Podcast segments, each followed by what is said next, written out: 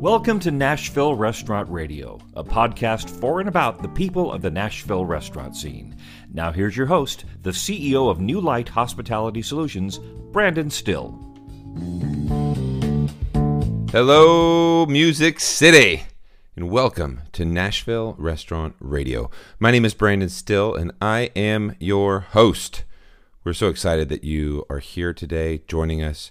We've got a great interview ahead. If you love stories and if you've ever wondered what the life of a food writer uh, was like, today we're going to delve into that world. My thought was if you're a chef out there and people write about you all the time, maybe you'd like to know about them.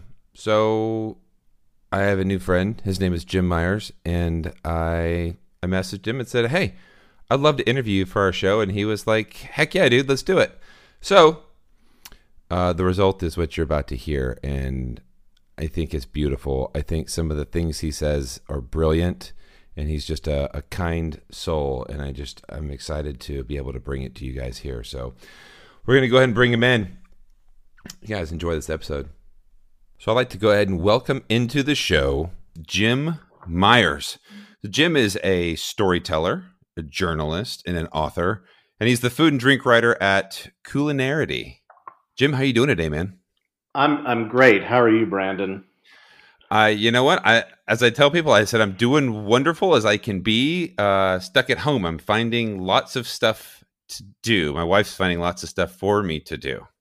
Yeah, we uh, we're all learning that um, that uh, the use of our time uh, has shifted and changed, and uh, how we spend it and what we do with it um, is a little bit different right now. And I and I will say, uh, I say I'm doing fine, but um, I think here in Nashville we're all reeling with the news of the death of John Prine uh, yesterday, and um, that one I think is really going to hit a lot of people hard in this community, and uh, it's also just to share a little personal stuff because this has been on my mind lately. It's the anniversary of my father's death uh, today. Uh, he died oh, wow. three three years ago today. So um, so it's a little bit of a, a melancholy pall uh, over my brain today, but uh, it doesn't mean we can't have a great conversation and and talk about some some important things that are going on uh, in our lives in our world today. Absolutely, and it's important to note. I mean, I think uh, everything on my Facebook feed last night from nine o'clock until you know this morning was was people talking about John Prine and how much he meant to them and what he means to the music community. I mean, and just everybody really who was touched by him and really bringing home the importance of staying at home and that this virus it can do devastating things and um, definitely a, a somber day for sure. Right on. So I said in the intro that you are a food and drink writer at Culinarity. That that's your company. Tell me about Culinarity. Yeah, it's it's funny. Culinarity is a uh, is a word that I made up. Um, you know, back in the, I mean, I honestly I can't remember how long ago I bought the domain name Culinarity. You know, when you're typing things in and going, well, let's see if this is taken. Ah, oh, damn, that's taken. you know, I really wanted Crumb Snatcher, but that was taken, and uh, and so uh, it's it's just a you know culinary curiosity, you know, just trying to mash up some words, and and so it's a made up word. So I bought the domain name, and and I even I, hanging in my office right now is an old enameled uh, letter. It's a big red C, and I and I bought this saying, "Oh, this will be the logo for culinarity," and uh, it's this cool. It's about a foot and a half tall. It's a red C, and that's mounted on a sort of dappled white enamel square, and then the whole thing's framed in an aluminum frame. So it was, it was obviously a letter that was part of a larger word. I've never been able to figure out what it was, but uh, that's the official logo for culinarity. Uh, all of that to say is it's just it's an it's an email address. I've never actually created a, a company um, or anything formal with it, but I use it because it just seems to. It's been attached to me for so long, and the, funny thing is, you know, as new social media platforms uh, spring up, I immediately try and jump on there to grab culinarity, you know, to protect this um, brand as it is. And uh, some some guy in Ohio who has never used it has the culinarity um, Twitter uh, name, and I've never been able to get him to let it go. Um, and he hasn't even asked for money. He just says, "No, it's mine." And I go, "Well, I, I, I invented the word. How can it be yours? I made this up." And uh, but anyhow, that's that's what that is. You are a writer and an author, and you do food and drink. You just you write about everything. You find these stories that aren't just the regular run of the mill reviews that you do of restaurants. You've been doing it for a really, long time. 2003, you were the food and drink writer for the Tennessean. In 2007, you left that. You came back in 2013 to 2016. So I mean, you've you've seen the city change in a bunch of ways over the last 20 years. Yeah, I really have. You know, it's uh, there are some old running jokes in Nashville, at least in the sort of the old blue blood Nashville, that people used to say that the only two places to go out and eat were Jimmy Kelly's and the Belle Meade Country Club. As sort of elitist as that sounds, it, it kind of captured what the what the landscape in Nashville was for a very long time. I, I grew up coming to Nashville uh, in the early 60s to visit my grandparents here. And that statement also doesn't take into account all of the great old barbecue places that used to exist, the mom and pop restaurants that were around town, the the history of the old chili parlors in Nashville, uh, the Italian restaurants. We used to have uh, a whole handful of them in the 60s but yeah, Nashville really has evolved over that time, and dining in general uh, in this country has changed from the high end, uh, fancy places like Mario's and Arthur's and Julian's, which uh, kind of put into the category of expense account restaurants. The Wild Boar. Yeah, the Wild Boar. I mean, these were places where Cakewalk. yeah, a lot of business entertaining was done, and um, they were, you know, most of them were uh, continental cuisine, um, haute cuisine, French and Italian.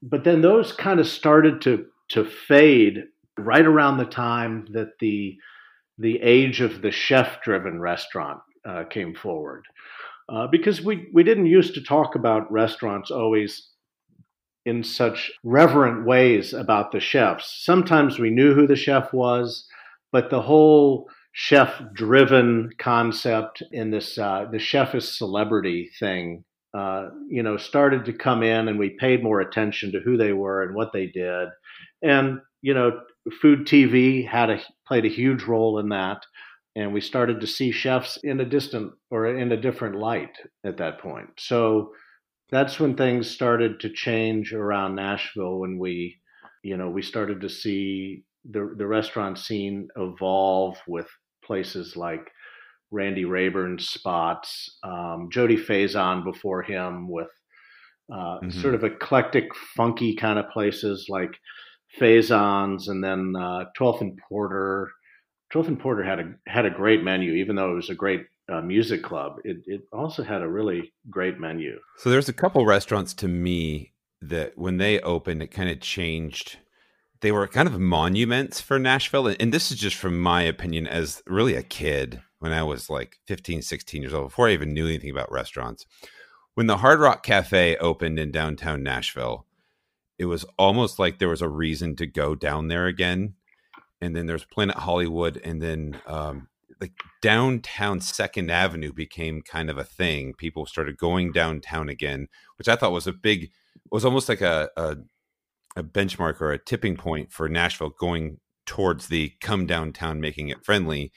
And then Bar 23, I thought when that opened in um, the Gulch, when the Gulch wasn't really anything, Bar 23 was just so far ahead of its time, and obviously it didn't last forever. But I thought that was those were just moments to me when I went, okay, Nashville's going places. Yeah, I mean that that was a watershed moment. You're right with because downtown, what would you go to? The if you were a kid, you went to the Spaghetti Factory, maybe on Second Avenue, maybe, and there was Lorelle's Seafood on Second Avenue, which was great.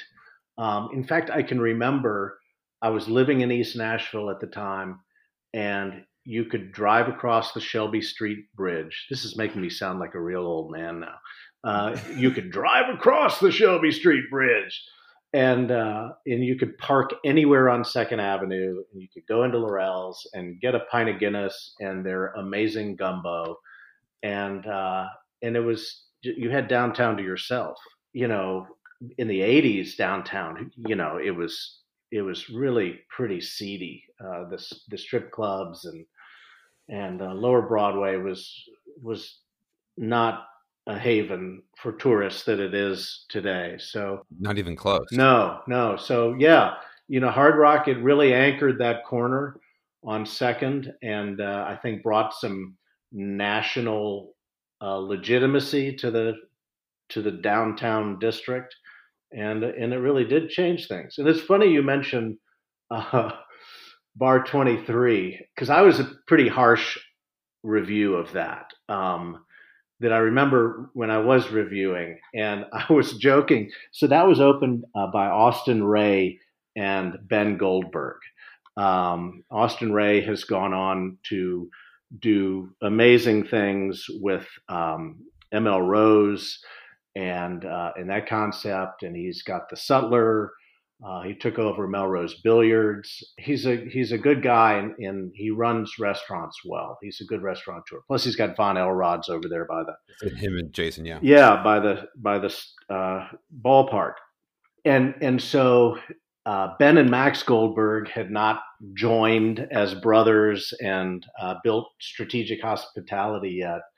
And, and, I was I wrote a pretty harsh review uh, of of the place, and mainly because you know they had the sort of insouciant uh, hostess there who ignored you. She was a beautiful young woman who just uh, didn't even greet you when you came in, and the service was spotty, and it was it was uh, trying so hard. You're right; there was nothing else like it at that time, and I and I think I knocked it pretty hard for just trying too hard to be different and uh, forgetting the fundamentals of of running a good place. And it and it, it didn't last very long, but I I joked with Ben and Max recently that you know, going back and reading that, um, I, I, was surprised that that Austin, whose mother was, I think, the sheriff of Nashville at the time, didn't didn't hire some of the uh, jail trustees to, to, come and break my legs after that review, and uh, and I think Ben said, "Well, I can't say that he didn't." So uh, we had a laugh a laugh about that now. I, I remember just walking in there, and it was just all white and it was it was like walking into some sort of a dream that you had of what it would be like in New York if you were at a cool club and I was like but we're in Nashville this this this is crazy that this type of place is here it just stuck out like a sore thumb but it was wildly popular bottle service the whole thing like who who does this? And that everybody was i was not even close to being cool enough to go there. Right. Uh, I, don't know, I don't know who the people were. Like you said the hostess was rude uh, and almost similar to like the patterson house. When the patterson house first opened again it was like you have six different kinds of ice. Come on guys. Like is this a little pretentious? Right right. That, but like it was so ahead of its time uh, that it, it absolutely worked it was, and it was a it was a harbinger of what the Goldbergs would would go on to do, which is um, sort of scour the land for things that interested them and trying to aggregate ideas and concepts and bring new things to Nashville, like the Patterson House, like the Catbird Seat, like Pinewood Social. I, I, I knocked them pretty hard on Paradise Park too. You know, it, I, I think I was probably a little bit too harsh on that. My biggest complaint about Paradise Park was the whole redneck Southern culture thing, and I and I still kind of take this uh, position that we're better than that. yes, it's funny, you know, the uh, the toilet seat uh, planter and the the El Camino inside and the and the whole trailer trash astroturf. Thing. Yeah, and and it's fun and man, it, talk about wildly successful. Uh, that place did really well, and they they sort of they kind of saw the tourist boom coming, and that that fit in very well, uh, and it and it was very successful. And I think they regret dismantling it, and and they have since brought it back. But it just it shows what those guys were were doing with Nashville, and and that's that's kind of to have the kind of boom that we've had. It takes people with some vision, uh, like the Goldbergs, to say, "Hey, we're going to try some things. We're going to put ourselves out there a little bit and uh, be a little bit different and and see see if it works." Uh, that's scary to do that in the restaurant business, and um, because most people say, "Well, let's just nail something down really well and then replicate it." And that's how we're going to create tremendous wealth but they they've taken a completely different approach, and it seems to uh, seems to be working for them. I just, you know, I, I, agree. I love their innovation and what they've done, and I think that there's plenty of criticism out there for everybody. But from what they've done, just the the vulnerability to have the idea to take something that they're doing in a in a bigger city and introduce it somewhere and and work is just it's really truly amazing just their execution and how they run their business i feel like when you said that paradise park you don't like the way that it looks i feel the same way about the tractor that drives up and down broadway uh, that pulls the the bachelorette parties I, I, I don't mind the the pedal taverns i don't mind all that stuff i think it's good fun everybody's having a blast but the lasting image of a john deere tractor pulling people dancing behind him down Broadway to me, I don't think paints Nashville in the best. The one thing I wish would go away. Yeah, it, I mean, it's just being protective. I think of Southern culture and uh, trying to, you know, cringing at the fact that that's what people think of when they think of the South, and uh, they forget that the South is is so rich with um, storytellers and literature and our cuisine. You know, the the the foundation of the Southern Foodways Alliance, really the first academically based organization to look at the intersection of of a place and its people and its food and its culture to treat all of those things with respect and you know yes paradise park is tongue in cheek and the tractors but i think it it just it feeds into a stereotype and detracts from really the beautiful, subtle, amazing culture of of people that we have here. So I'm going to use that as a segue because I want to talk more about that. And one of the reasons why I really wanted to interview you today on Nashville Restaurant Radio is because you've been writing about food and drink in Nashville for a long time 20 plus years. I think I've interviewed chefs. I talk about what it's like to be behind the lines. But one of the things I've over my career, I've read a lot of articles you've written, and Chris Chamberlain and Dana Kopp Franklin. There's there's a bunch of people that I've been reading for a really long time. Now it's turned digital. But your perspective on what you do, how you do it, why you do it, I thought was super unique. And if I was a chef, I'd want to learn more about what makes you tick. What are some of the things that you do on a daily basis uh, that most of us don't realize because we're just reading kind of the final culmination of this body of work that you do, all the research that goes in. I want to get into the fundamentals of how that happens. So let's let's pretend like there's no quarantine and let's pretend that this is regular old April and what are you doing on a Wednesday? How does your day start off? What does your day look like? Oh man, that's a tough one. Well, now that I'm, you know, working uh, independently from home, people say they're morning people or they're evening people, and I can pretty much function either way. Everything's a function of sleep, so I need to get a, a good night of sleep. So when I'm going to bed early, I'm I'm going to be getting up early, and I'll get up, you know, five thirty six. That's when I read, uh, look at uh, I'm a news junkie. Um, I'll I'll try and read everything uh, that I can, scan the headlines. Is there a particular site or something that you read daily? Yeah, I love the New York Times and I love the uh, Washington Post. I'll scan other other sites, but those are the, those are the two primary ones. I also just having worked in newspapers, I'll look at UPI and Reuters just because I know you're going to get some good straight reporting on things. And um, okay. and then uh, you know I read. It's funny. I, have been talking to some old high school friends uh, who are both writers, and they're talking about uh, all the literature they're reading. And for so long, all I've read are trade magazines. When I say that, like Restaurant News uh, and Food and Wine and Bon Appetit and Gourmet and Saveur, Art Culinaire, all of those. Um, reading those and reading cookbooks that that's pretty much consumed my life for so long. And uh, I'm trying to get back into actually reading uh, literature and nonfiction just to keep my interests alive uh, because I, I didn't grow up wanting to be a food writer.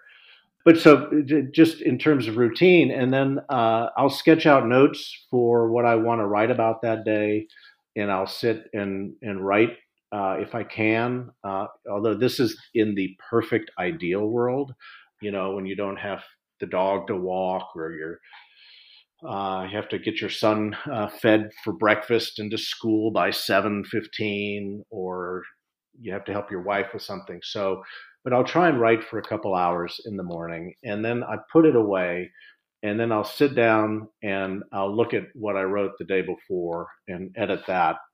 But I mean it's it's it can be very disjointed within that. And I think working in a newspaper you learn how to do that, how to work on one thing and then shift gears and work on another thing. The hardest thing to do uh, depending upon what kind of writing it is is to change voice change uh, style, format, length, um, because it's it's so much easier to get into a rhythm when you're doing one kind of thing. For example, uh, writing a column, you know you have so many words, and you get into your head this internal rhythm where I'll outline a piece and uh, just put keywords every 10 lines and then I'll just uh, it, it just flows and I'll go back and edit it and you just you know in your in your head how that rhythm works and when you're coming up on the thousand word point and you need to be wrapping it up. Let me interrupt you just a little bit here and say when you're writing the actual topics that you're writing about do you do these just come to your head? Are you are you looking for and I know we're talking about food and drink are you looking for are you scouring the business journal to see which restaurants are opening? Do people call you and say hey we're opening a restaurant or do you just look for a, a unique nugget of something out there that piques your interest that you might think that a reader might find interesting? Yeah i mean i i i, I don't want anyone to study how my brain works because it's just its own little world. But yeah you try and find something that uh, fits into your kind of worldview, if that makes sense. I'm not saying that you're prejudging a story because I'm, I'm a firm believer, and it's why I always over report everything. Uh, it's why I, I lose money writing because I will, I'll get an hour of interview and only have space for a hundred words. But the the story often emerges in that process, depending upon what kind of story it is. But you just have to be open and and observant in in how things come to you. I know I'm a little bit all over the map on this, but but writing a a more cultural piece about uh, food and people and trying to put that into some kind of cultural context is very different from a formal restaurant review or a straight up news piece. It, you know, how you go into each one is is different because you're going to ask different questions. If it's a straight up news piece, you have to have in the back of your mind, what are we trying to get at here? What is happening here? And what kinds of questions do I need to answer that that help this story? Is there typically a sense of urgency with that too? Well, there isn't. Yeah, in uh, if it's if it's timely news wise, yeah, it's it's deadline reporting, and uh, with the internet, uh, there's this expectation of immediacy for everything, and, it's even a mandate from the you know the editors at the Tennessean and at Gannett is you know get the story up right away. Um, you can fill in more later, which is the beauty of digital. You can go back and edit a story and change something, add something, uh, get a photograph to go with it because uh, you need images for everything today. But yeah, it's get it up immediately. And you know that you you bring up a great point there. I, I I when I was at the paper, I would take people around the newsroom and show them what it's like. And the thing that always amazes them are the banks of uh, of TV monitors mounted throughout the building. Some of them always playing the the news, especially when news is breaking. But we also had these monitors that uh, that show the metrics of what's going on in the website. It's like a this moving list where you see people moving up the list or moving down that tracks in real time um, how many people are in a story and how long people are in that story. What's the average engagement time they call it? And it's the it's the real kind of hard truth of online journalism and of of uh, of clicks and clickbait and and all of that stuff and lists. Why lists are so popular uh, because readers love lists. They're quick hits. So the engagement time is the real telling thing, and you and people were flabbergasted. I said, "Guess how long?" Uh, like a a grand slam home run, man! I really uh, kept people in that story for a long time. Uh, they they read down, they they you know they didn't just sort of glance at it and move on. I really had them like a home run is if you can keep someone in a story for a minute. It, it's depressing, but it's the reality that we've we've come to. Um, I think I read wow. somewhere that when Twitter launched with its character limit, that was based on the average length of a political soundbite on the evening news. So uh, that doesn't mean that there aren't uh, places and opportunities for longer stories. And I'm not even talking about long form journalism, which is its own thing, like the stories in. Uh, um, in Bitter Southerner, for example, um, that that's still out there, but what I see is kind of disappearing is that mid range. You know, the even 1500 to 2000 words, which is not very much, is a long story in daily journalism now. Well, I think that with the internet, ADD is like rampant because everybody has whatever they want so fast and it changes so quickly that we don't have attention spans anymore because we can have whatever we want we want it right now and there's no researching and spending a lot of time. It's like, oh, I just flip through my phone the first thing I do when I wake up, and I can read 20 stories in nine minutes. Which, if you think about short attention spans, we go to our conversation. We were talking about your day, and you were talking about getting in, writing, going back, editing. I kind of had mentioned to you, how do you get those stories, which took us off another tangent, and I love that well, let's keep going with your day. What does your day look like after you do that initial writing and then you go back to edit? Where do you what do you do next? Yeah, I mean, I I try and find some time to exercise in there and um, go for a walk, a long walk, walk the dog. Um, live in a, a, pretty neighborhood of valleys and hills. So, uh, but I'm also five minutes from Warner Park, which is a Nashville treasure, uh, to go for a hike. Um, I love nature. I love the natural world. I love reading about it. I love the poets like Mary Oliver and writers uh, uh, like Wendell Berry. So the the park really uh, recharges me.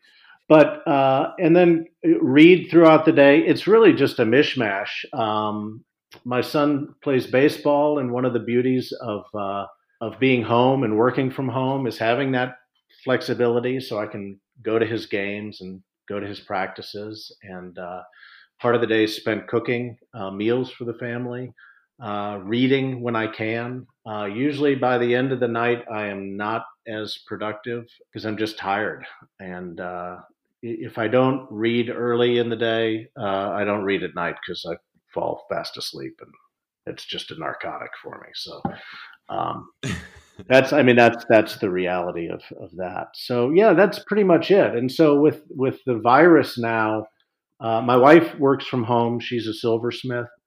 I work from home. The only difference is we have uh, the teenage boy home all the time now.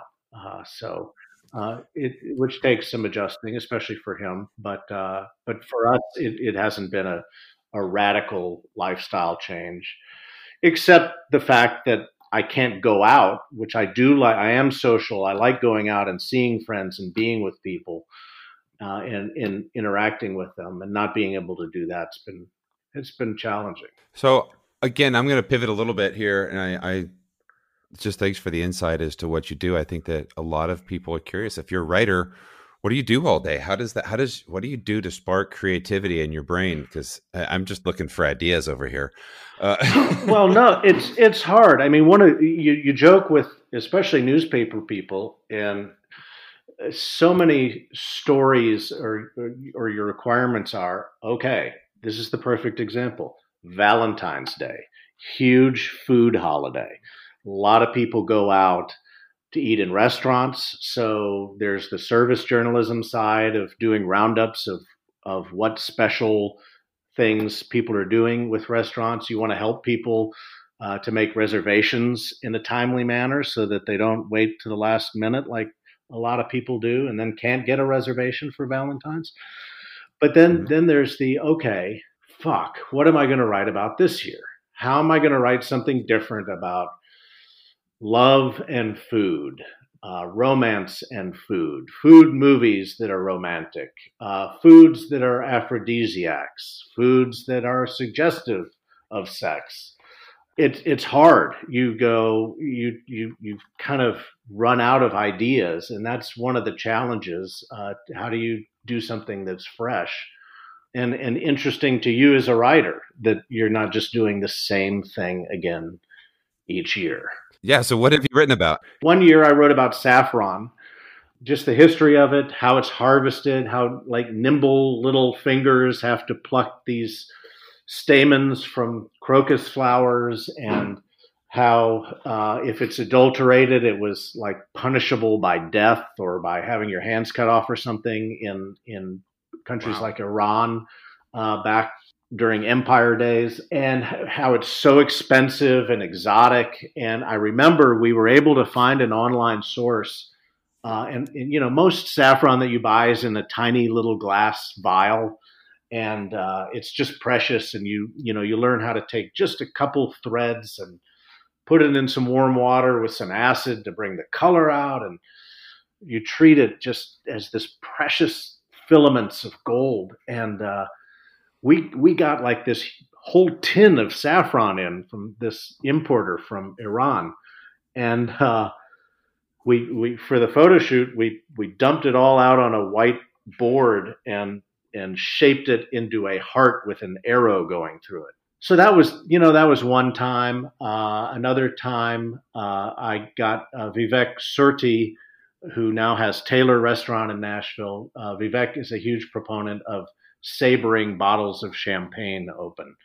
Uh, it's the Sabrage Society. So I said, well, that's kind of sexy in its own way. You know, here's how to open a bottle with a sword.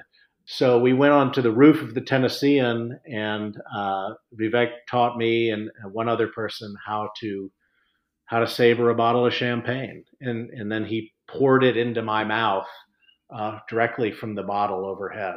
So uh, that you know that was a little bit out there, but that was a that was a fun thing to do. So honestly, I can't remember all the other ones.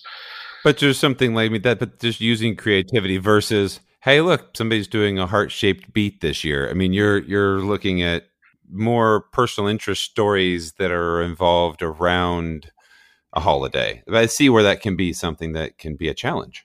Yeah, it is, and and you know there there are other avenues. You you, you try and connect it in some way to people in a way that the story is going to resonate because not not everyone is a total food geek, um, and will get off on the just the hardcore cooking, food, uh, ingredient kind of science stuff. Um, so you've you know you want to try and make it as engaging as possible, and that honestly, we talked a little bit about this. Um, I mean, I think that's what what drew me to food writing originally was um, looking at it from a cultural perspective. My background was in anthropology, so I think that's more than just the food itself and cooking. When we started writing about it more uh, from a cultural context, um, food writing became a lot more interesting. So, one thing that um, is part of food writing is doing kind of reviews, talking about a new restaurant, talking about a current restaurant, going in and doing reviews. And one thing that everybody and their brother is these days is a food critic because we now have Google and Yelp and TripAdvisor and OpenTable and Seven Rooms and every single one of those is saying, "Hey, you should you should put a review." Which we know uh, there's a lot of amateur critics out there that aren't necessarily qualified to be critiquing the dining establishment. I, I thought it would be fun for somebody who is somewhat of a professional, albeit not what you do like on a daily basis, but somebody who is able to fashion a review of a restaurant uh, I think it'd be fun to kind of talk about how to do it the right way. Well, there are lots of right ways, um, but yeah, to go back, everyone's a critic. I don't remember who said that line originally, but it's so true. Everyone is a critic. Everyone has opinions about things, especially something as fundamental as food. We all eat, but yeah, doing it from a professional uh, standpoint, and that and that's getting to be a, little bit of a lost art. Uh, fewer and fewer newspapers have dedicated restaurant critics anymore. For one, it's a staffing issue. It's the newspaper industry, which is just going down and down with each passing day. But uh, it's it's it's just a it's a budget issue as well, not just for uh, the talent, but uh, the budget to review uh, to do reviews properly. So, you know, I I came up through that old school vein, and I'll, I'll never forget. I happened to be in Austin and this is when I was working as a formal restaurant critic for the Tennessean. I was in Austin uh, just on a vacation, and in our hotel, there just happened to be uh, some kind of food conference, and they had this panel of uh, Mimi Sheraton from the New York Times was there, and uh, Danny Meyer and uh, from New York, uh, Union Square Hospitality Group, and Drew Nieporent, another big restaurateur from New York, and the the title of the talk was restaurant critics who needs them? And i go well this will be fun. So yeah i'll jump right in there. Yeah i went and i stood in the back of the room and drew nieporent had one of the funniest uh, lines i'll never forget. He said restaurant uh, critics are they're sharks. They're sharks swimming in the sea uh, but as restaurateurs we need to get across the ocean and to do that we need to ride on the backs of these sharks which was, you know, a, a fairly uh, aggressive portrayal of the relationship. Um, I don't think most restaurant critics, most good and uh, credible restaurant critics, uh, are not out to eat anybody. But you have to be truthful. Uh, you have to, or just honest in your opinions. Uh, you have to be prepared to back them up with uh, reasons why you feel a certain way, and you have to be informed uh, to make uh, critical decisions. And so, you know, everyone asks, "Oh man, how do you get to be a restaurant critic? That's like the best job in the world." it, it is a great job. Uh, I don't miss it at all.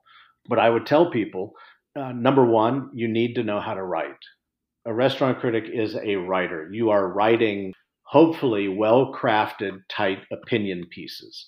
And you need to be able to know how to do that well, meaning you state your case, you back it up, you make it interesting, um, you come to your conclusions, and you wrap it up.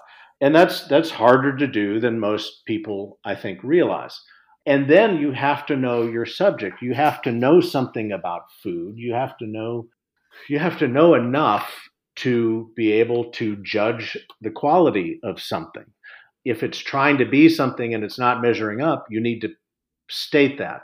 If it's if it's trying to be something but in a different way, you need to be able to explain that. If it's a riff on a dish, uh, you can't slam the dish because it's not exactly the way it's the original version of that dish was made.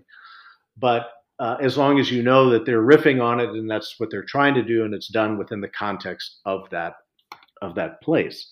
But the thing that that always got lost, and and I know this uh, this podcast is geared towards chefs, is from the old school restaurant standpoint, people would lose sight of the fact that a good newspaper restaurant critic is a consumer advocate.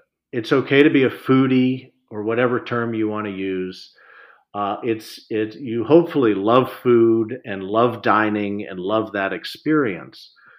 But but people would often conflate a restaurant critic as someone who should be a booster for the restaurant industry or for chefs. And in that old school approach, you can't do that. That's not your job and that's not your role. Your role is to go into a place and evaluate it and then report on it in a way that tells people what they can likely expect and help them make an informed decision on whether they want to spend their hard earned dollars in that place or not. And that's what it what it boils down to. And people go, you should be nicer to these restaurants. They're struggling. Their margins are thin. Yes, I agree with all of that. And I'm and I'm I've always been fascinated with how kitchens work.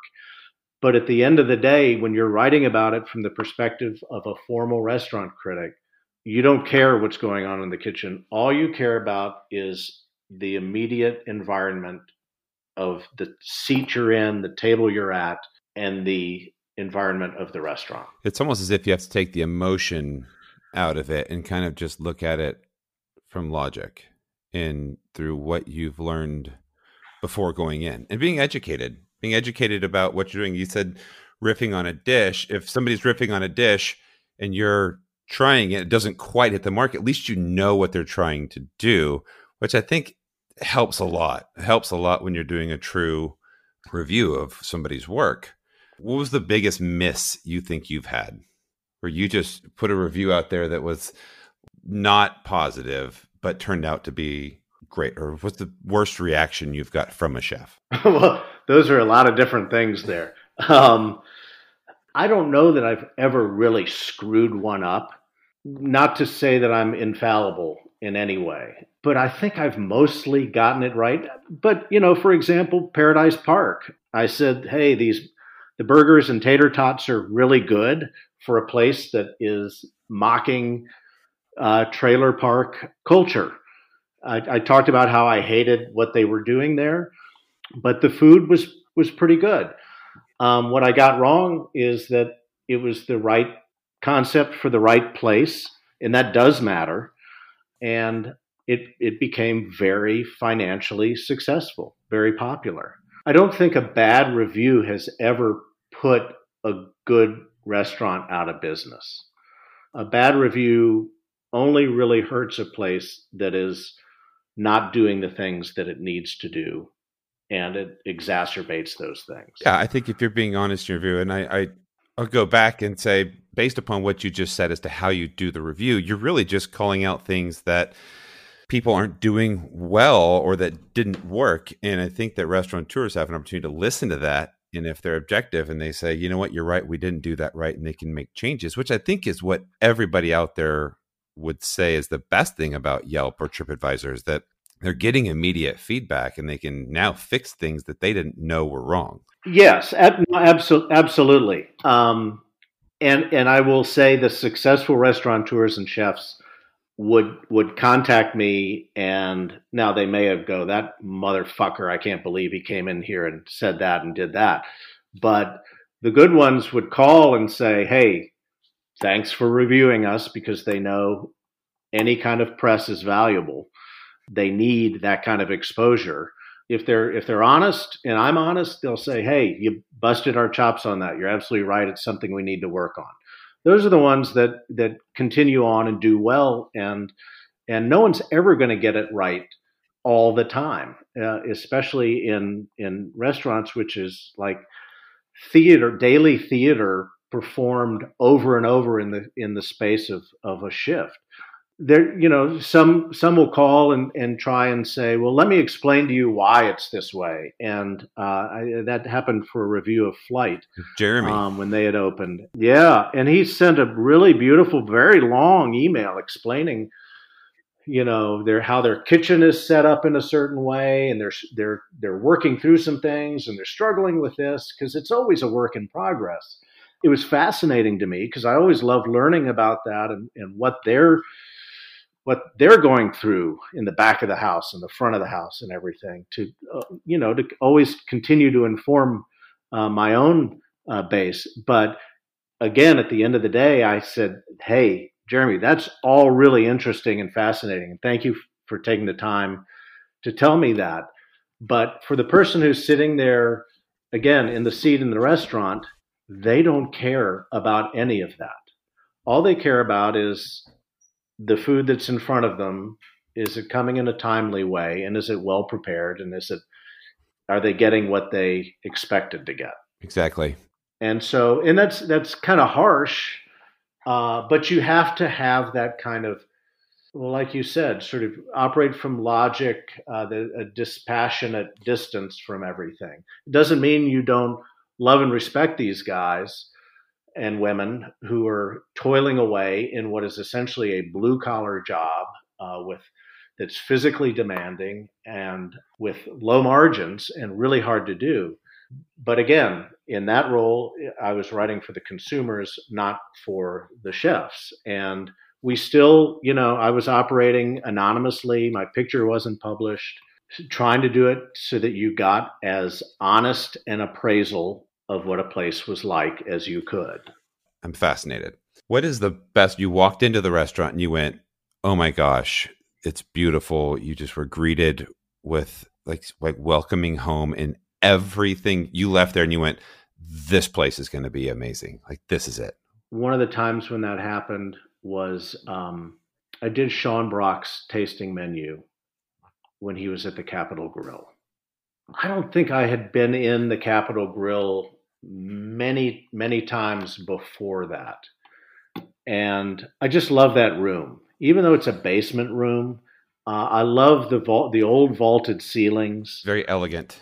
Yeah, it, and you know, I love the even the banister as you walk down to that level. It's this beautiful oak banister that is, gosh, it's it's like 18 inches wide. It's just huge. It's massive. And you go down and you know the bathroom, which is cool and iconic. But that that dining room, and I think they did something, they changed something, but it with those vaulted ceilings, you know how you go to the state capitol rotunda and one person can stand on one side and whisper and it bounces off the the dome and the other person can hear you whisper on yes. the other side of the room. The Capitol the Capitol Grill had that but because it wasn't a singular dome, there were times where you would hear whispers of conversation in your ear and you wouldn't know where they were coming from. And you'd hear like things that, oh, I really shouldn't be hearing this right now, you know, personal things, business things. I think they did something to change that because I didn't experience it recently. Anyhow, again, sorry, I'm, I'm, I am the tangent king. Um, but I walked in there and Sean, uh, Sean did it was I think a 30 course tasting menu. It was obscene. Oh my gosh. And and it, it, was way too much. It was over the top and it was at the height of his molecular gastronomy phase.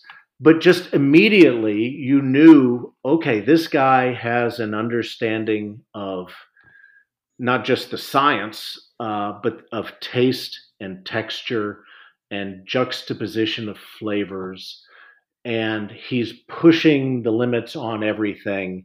He's not afraid to experiment, and he's um, he's wildly creative, uh, clearly intelligent, and borderline obsessive. Because you just can't do food like that without being obsessive about it. And and that turned out to be a pretty prescient uh, window onto uh, this young, up and coming, totally driven talent.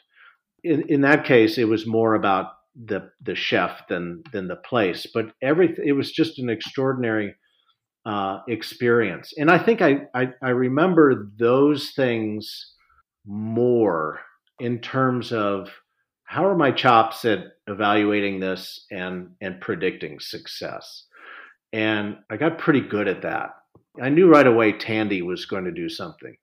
Um, i knew right away talking to him on the phone that pat martin was going to be something special. Yes it's just barbecue but he understood barbecue and he understood the sides and he understood southern culture and he also understood business and how to run a business and how to be a personality and how to bring all of those things together i remember meeting julia sullivan at a new year's day party and she had just moved back to town and i said i just there's something really special about this person the way she talks about food uh, the way she carries herself it's that sixth sense of uh, realizing that something's going on.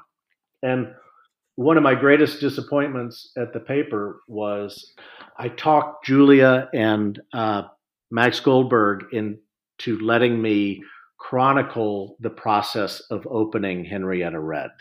I said, I want to be there through the whole thing so that people understand what it takes to launch a restaurant from the ground up the decisions you have to make on f- fabric and colors and everything, how it all goes to your vision and your strategy and your mission. And they agreed. I couldn't believe it. I said, I, I wanted all warts and all, like when you pour the concrete slab and the plumbing was laid wrong and you have to rip it up and do it again. When you order the wrong size of something and it doesn't fit in the space, all of the things chefs and restaurateurs go through and uh, the paper said no we we we don't have the uh, resources to devote you to something like that oh. so and you know so the world missed out on that opportunity yeah and i you know i think i bet on a good horse there she she has done amazing things along with uh, Allie, and and uh, it's it's just uh, anyhow. She's on my uh, list of people that I would love to have on the show, Julia. If you're listening, uh, call me. Uh, the uh, every time I've met her, and I used to do the Iron Fork when I was at U.S. Foods, and she won one year, and I got to hand her the trophy. She has always been the example of professionalism and grace. And she's every time you go eat at Henrietta Red. Now we like to sit right there at the bar next to where the oysters are, and you just see them working. They just it's she's like a maestro. She's in the middle, but she's just so in control. I'm just so impressed with everything that she does. Uh, she's just amazing. Yeah, I agree. I concur wholeheartedly. Wow, what a cool project that would have been. All right, so I've got a million more things I want to talk to you about. But what do you want to talk about? Is there anything you are I didn't ask you about that you kind of want to say, or anything you're working on you want to talk about? Well, yeah, I again to bring it back to um, to this city uh, this place we live in, Nashville, the incredible growth we've gone through. Years ago, I used to go to Arnold's Country Kitchen with John Egerton, the dean of of Southern food writers, who was a tremendous mentor of mine, and uh, we would eat at Arnold's a lot and just talk about everything except politics. When when Jack would start um, when going in, in different directions, when Jack was there working the line telling jokes in his uh, overalls. But uh, but John he he loved Arnold's. He loved meat and threes uh, for the authenticity of it, and he begged them to do a book, and they never sort of got interested in doing a book. And um, John passed away suddenly. And one day Rose came to me and she said, "You know, John always wanted us to do a book, and we lost that opportunity with him." uh, would you do a book with us? And that's like a command performance from Her Majesty the Queen. Uh, oh yeah, we talked about it forever. Um, I either didn't have the time or it just was never right. But finally, we we agreed, let's do this book. Uh, we need to do it now. It's been really one of the pleasures of my life is is becoming part of the Arnold family, of getting to know all of them, getting to know Rose, uh, Kahlil, uh, uh Little Rose, his sister, Mon and Franz, uh, the whole family, and getting to see how they work, uh, their trials, their tribulations, um, the difficulty of running a restaurant in Nashville, uh, the the the beauty that they were able to buy the the real estate wrapped around them, which gives them some security and longevity, and to see how restaurants uh, the food has to be good. That just has to be a given, no matter what you're doing. But uh, the relationships of the people uh, that they have with their customers, it's just been such an honor to be a part of that and to be working on it and to hear the stories uh, that we're going to have in this that are uh, that are just crazy, like how Gore Vidal came in one time and ordered a martini, and they made a martini for Gore Vidal uh, how um, Shel Silverstein, you know, used to sit there with Chet Atkins for hours. But it, it brings me back to thinking about John Prine, who would be in there almost every week when he was um, not on the road and was such a such an integral part of the fabric of Arnold's. I think one of the first stories I read about his passing last night on on NPR was, you know, how are we going to walk into Arnold's and and not see John there. But it it just uh, in Nashville especially mm-hmm. this um, there's a beautiful relationship between music and food of uh, uh, songwriters going to meat and threes, songwriters going to bars and hanging out, uh, deals being done, uh, you know, record deals being signed at, at the old Elliston Place soda shop it's just uh, the the two are are linked very closely, and I think over the last few years, chefs have kind of become rock stars uh, through their celebrity, but also musicians that are on the road all the time. Food is is one of the pleasures they have of coming into a town and, and discovering the greatest places to eat, the the joints and the high end places uh, wherever they go. And uh, musicians have always had that relationship with restaurants and chefs and food, and now they're, those re- relationships are even closer, especially in a city like Nashville. And uh, that's one of the things that does make this place something extraordinary. Um, the the respect musicians have for chefs, and um, and the love chefs have for nurturing other people in the creative industry. Uh, and it all, you know, I, I think it, a lot of it goes back to the story about Bess Tootsie, who kept a pot of soup behind the bar to feed struggling songwriters like Roger Miller and Willie Nelson. Um, this nurturing of the creative community. Uh, and some of the earliest restaurants in town, uh, the old chili parlors, were were founded by Italian musicians who worked on cruise ships and traveled the world and opened up restaurants in Nashville at the turn of the century. So we have this long uh, history of uh, of food and music uh, being joined together. I don't even know what to say after that. That was beautiful. Uh, kind of everything you just said kind of brought brought it all home. I uh, I cannot wait to read that book when it comes out. And the day that you want to bring Rose and Kahlil and anybody else on Nashville Restaurant Radio and talk about the book and tell some stories, I am more than happy to host. And um, Jim Myers, thank you so much for joining us today. And um, this meant a lot to me. This is a really special interview. I appreciate you taking the time. Well, Brandon, thank you very much. I um, I'm a fan of this uh, podcast and what you're doing and bringing people together. Uh, I'm glad uh, you're doing it so people can stop telling me to do something like this.